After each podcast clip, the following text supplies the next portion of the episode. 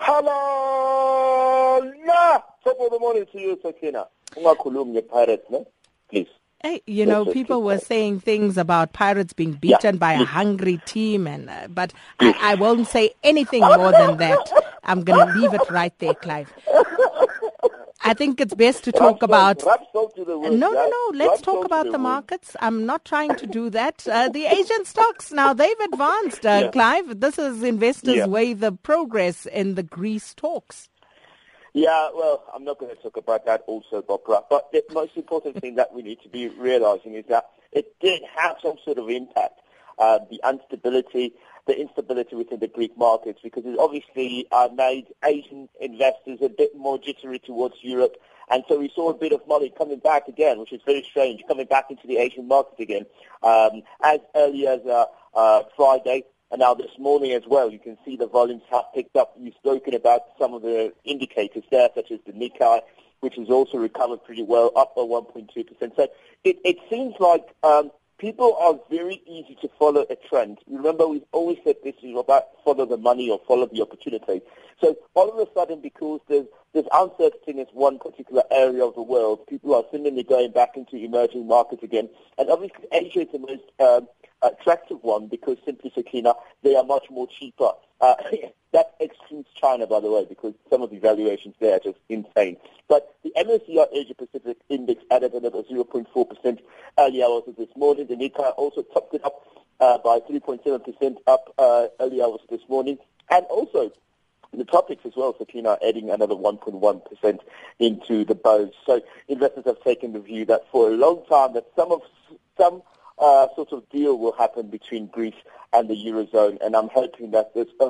it's going to get bored a little bit. I'm hoping that it does come to an end sometime soon. And then I take it you're not, opposed to speaking about China this morning? No, I'm not opposed at all. The reason why I say that is because the export numbers obviously gave a new sign of a stabilized economy.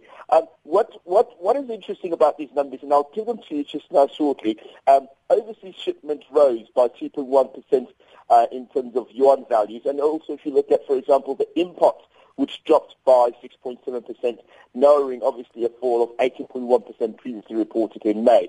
So there's about a surplus of about $45.8 billion US dollars, which is a great improvement and in exports and provides a cushion obviously for the economy weighed up by slump investment growth that is putting the targets of the Chinese government into jeopardy. Remember, we're targeting around 7%.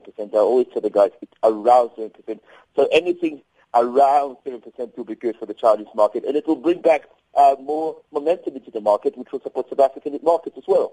Indeed. And then just very briefly, Australia's Prime Minister Abbott has banned funds from wind farm investment. He says he doesn't trust these wind things. We're not talking about that other wind, man. We're talking about these triangular things that rotate. Abbott says that the fund that was obviously established about 4 years ago to try and add money into renewable energy is not going to allow them to invest in this particular wind farm.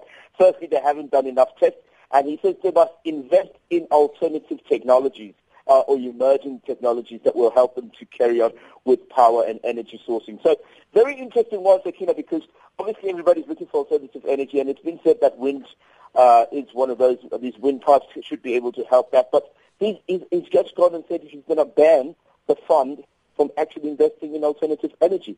Maybe there's something that they know that we don't. Well, I'm sure you'll find out for us. You will find out for us, Clive. Absolutely. And hopefully you'll have an answer for us tomorrow, our market analyst, Clive Ntozavantur Ramatibela.